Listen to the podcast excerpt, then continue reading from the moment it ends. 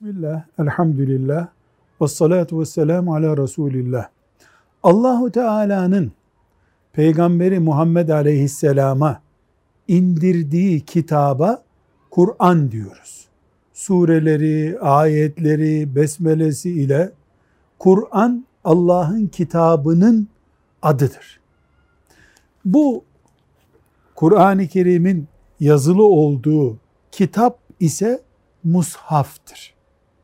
Mushaf iman ettiğimiz, okuduğumuz, ezberlediğimiz Kur'an ayetlerinin, surelerinin yazılı olduğu basılı kitap demektir.